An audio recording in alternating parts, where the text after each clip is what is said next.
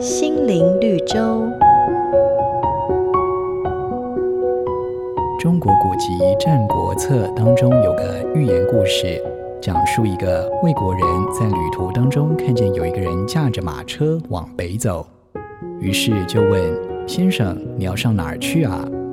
那人回答说：“我要去楚国。”魏国人告诉他：“先生，你走错方向了，楚国在南方啊。”没想到那个人蛮不在乎地说：“没关系，我的马能够日行千里，身上的盘缠也十分充裕，而且马夫的技术不错，总有一天能到达楚国的。”殊不知这些优秀的条件恐怕只会将他带离楚国更远。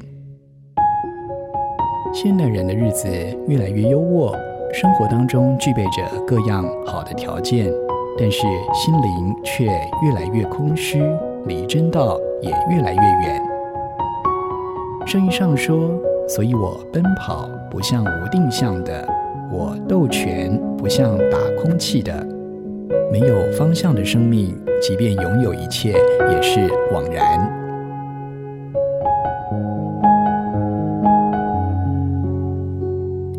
每个打动人心的故事，都是驱使我们改变、让我们成长的力量。